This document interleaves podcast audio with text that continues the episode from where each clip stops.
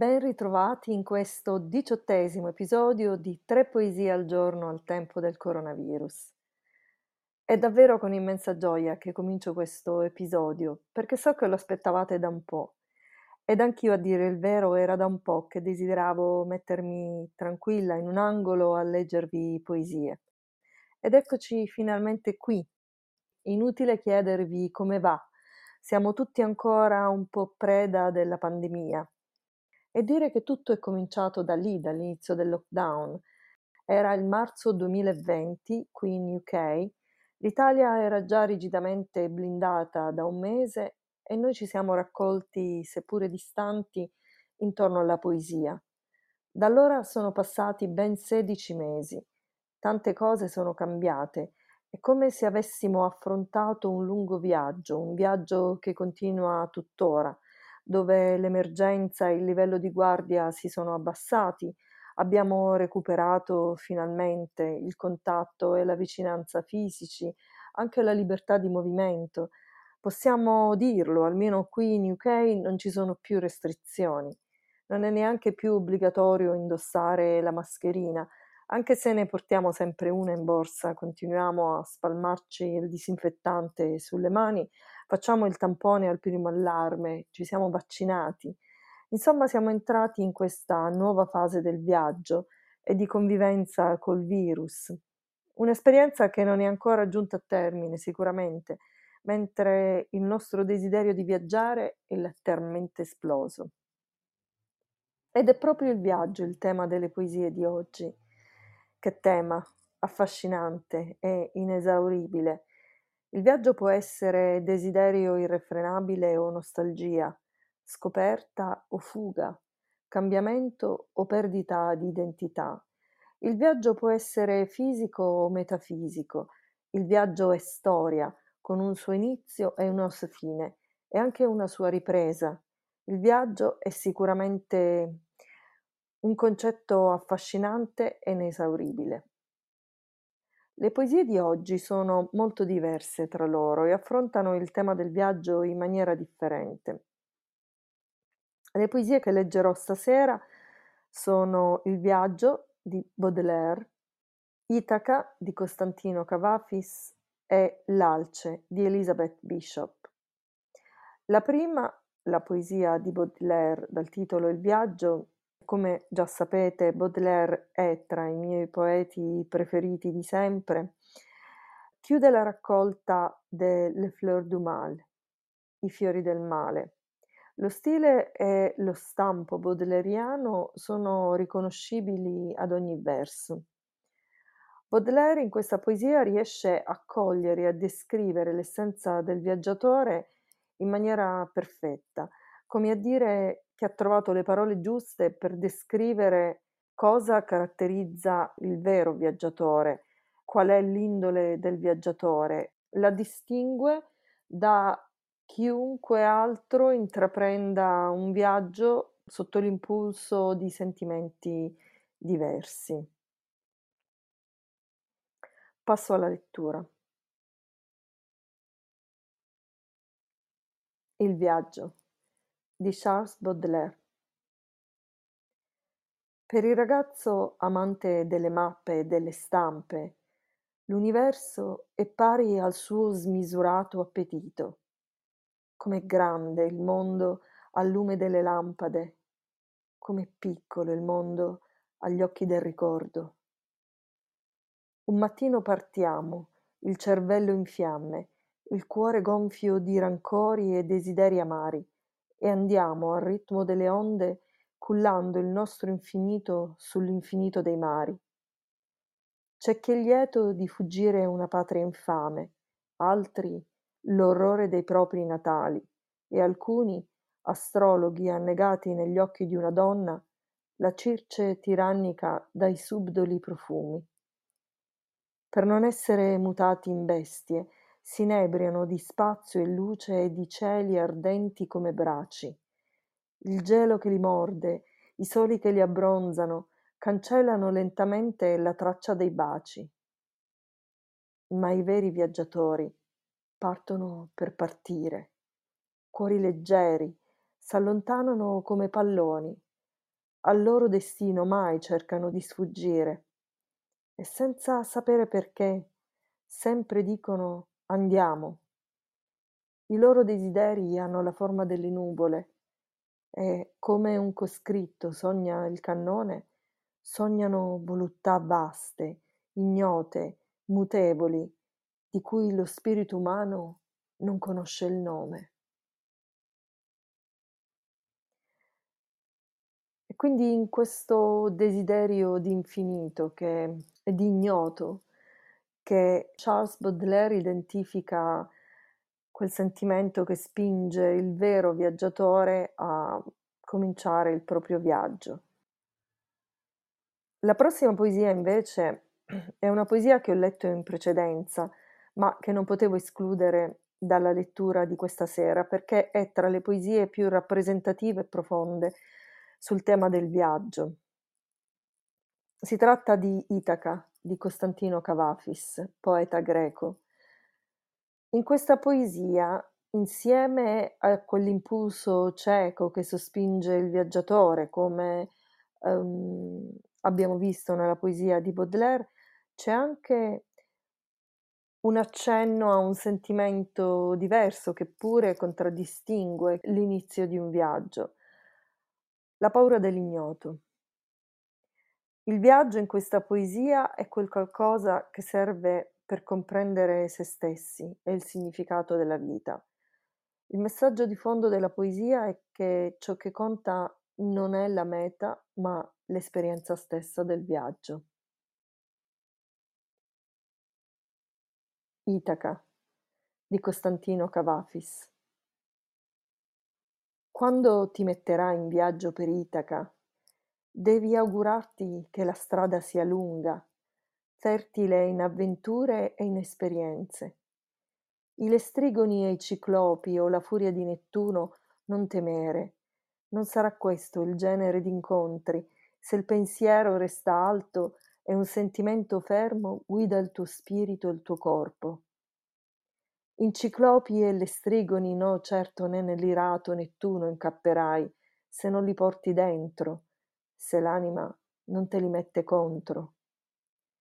Devi augurarti che la strada sia lunga, che i mattini d'estate siano tanti, quando nei porti finalmente, e con che gioia, toccherai terra tu per la prima volta. Negli empori fenici indugia e acquista madreperle, coralli, ebano e ambre, tutta merce fina, anche profumi penetranti di ogni sorta, più profumi inebrianti che puoi. Vai in molte città egizie, impara una quantità di cose dai dotti. Sempre devi avere in mente Itaca. Raggiungerla sia il pensiero costante. Soprattutto non affrettare il viaggio, fa che duri a lungo, per anni, e che da vecchio metta piede sull'isola tu ricco dei tesori accumulati per strada senza aspettarti ricchezze da Itaca. Itaca ti ha dato il bel viaggio, senza di lei mai ti saresti messo in viaggio. Che cos'altro t'aspetti?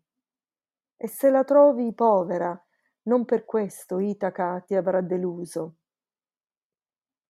Fatto ormai savio, con tutta la tua esperienza addosso, già tu avrai capito ciò che Itaca vuole significare.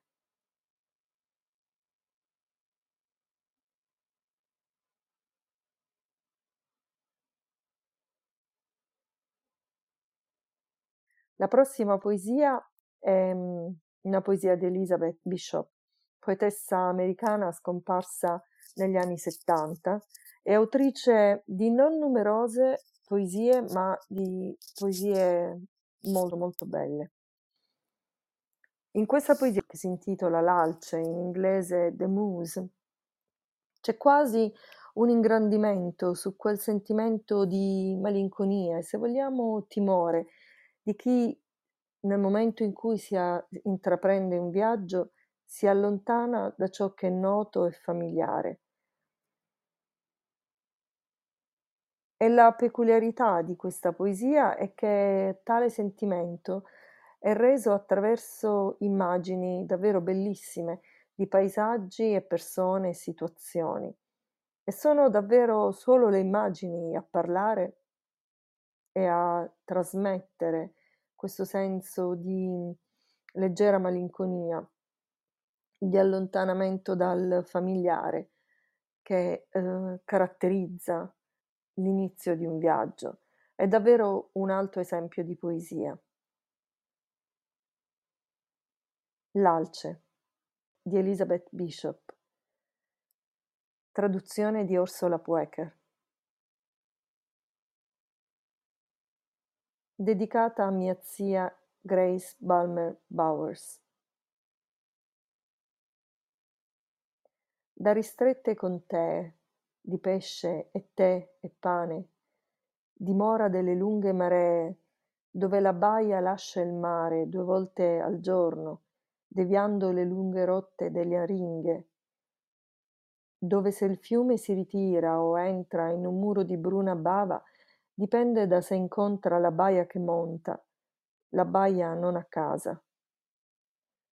Dove limo rosso talvolta tramonta il sole di fronte al rosso del mare e altre vene campi di lavanda ricco fango in rivoletti di fuoco sul rosso di strade di pietrisco lungo filari di dolci aceri passate fattorie di assicelle di legno così linde e sempre di legno le chiese stinte striate come valve di conchiglie passate coppie di argente e betulle attraverso il tardo pomeriggio una corriera viaggia verso ovest il parabrezza che abbaglia di rosa rosa che riverbera dal metallo, sfiorando la fiancata corrosa di blu graffiato lo smalto.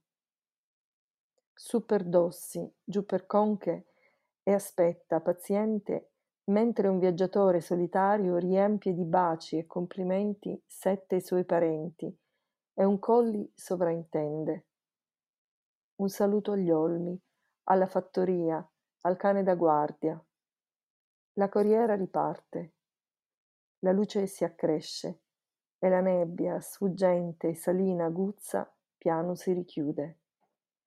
I suoi freddi, rotondi cristalli si formano e scivolano posati sulle penne di galline bianche, sui grigi gelati cavoli, sulla rosa centifolia e lupini come apostoli.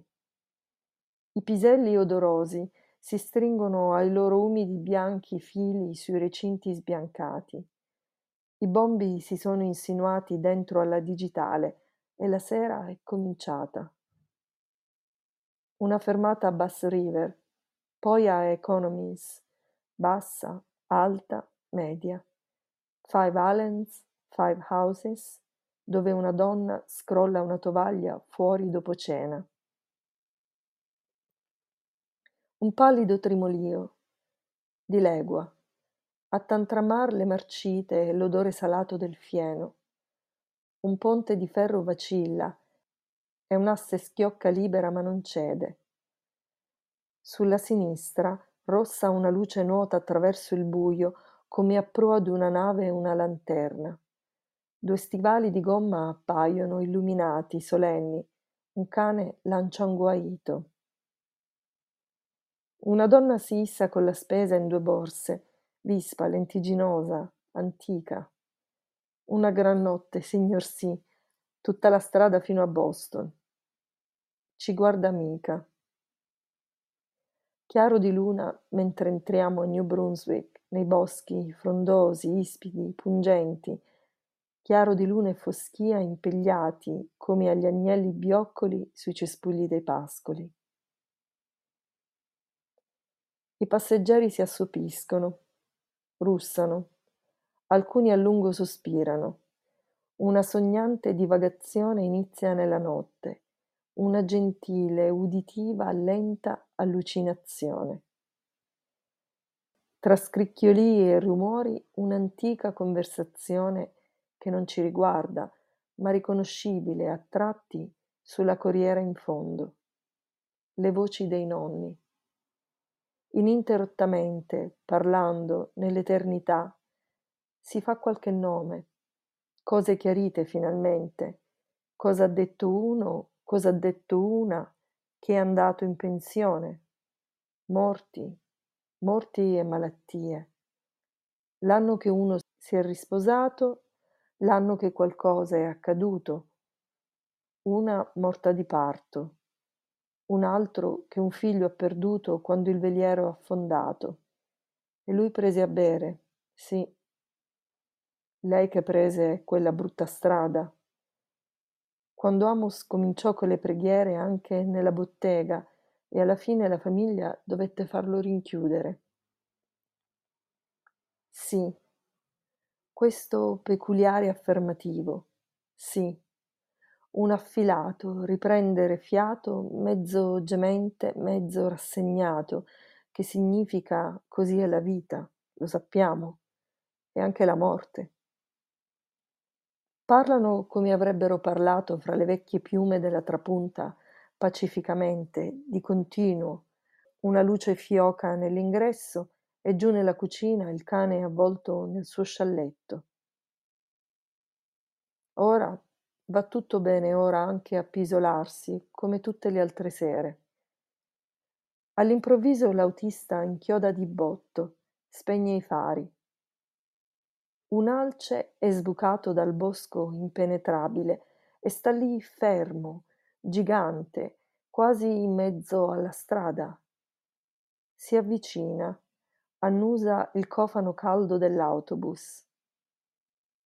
Torreggiante, senza corna, alto come una chiesa, familiare come una casa, oppure sicuro come le case.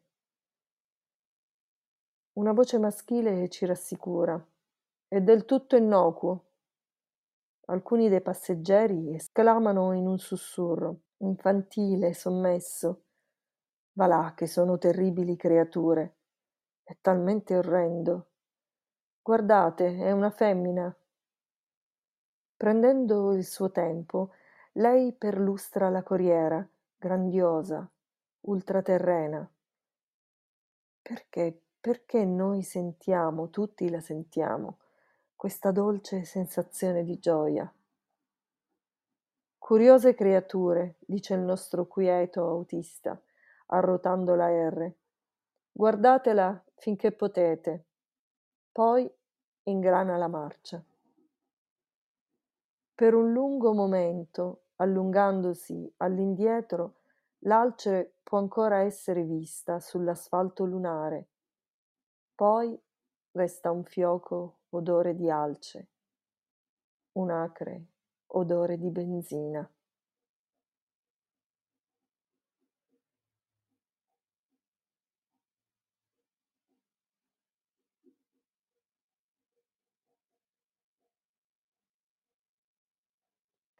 E infine voglio concludere con dei versi tratti da un famosissimo romanzo, che secondo me esprimono l'essenza del viaggiare in modo forse ineguagliabile ancora oggi nella nostra lingua moderna. Si tratta di versi tratti dal romanzo On the Road di Jack Kerouac. Nulla dietro di me, tutto avanti. È sempre così sulla strada. Dobbiamo andare e non fermarci mai, finché non arriviamo. Per andare dove, amico? Non lo so, ma dobbiamo andare. E questo era Jack Kerouac da On the Road. Voglio rivelarvi che in questo momento mi sento più che mai in sintonia con questi ultimi versi viaggiare, andare senza una meta, ma andare sempre avanti. Sarà forse una reazione al lockdown. Non so, io al momento mi sento così e voi? Vi lascio con questa domanda. E siamo così giunti alla fine di questo episodio. E spero che le poesie di questa sera vi siano piaciute, se non altro vi abbiano rievocato l'euforia o il ricordo del viaggio, del viaggiare. Per tutti coloro che sono in viaggio in questo momento, spero che queste poesie vi accompagnino lungo la strada. Io sono Emilia D'Aiello, italiana a Londra, con un forte debole per la poesia sin da quando ero bambina. Vi ringrazio per l'ascolto, vi do appuntamento al prossimo episodio e come al solito che la poesia sia con voi e nelle vostre vite. Ciao a tutti!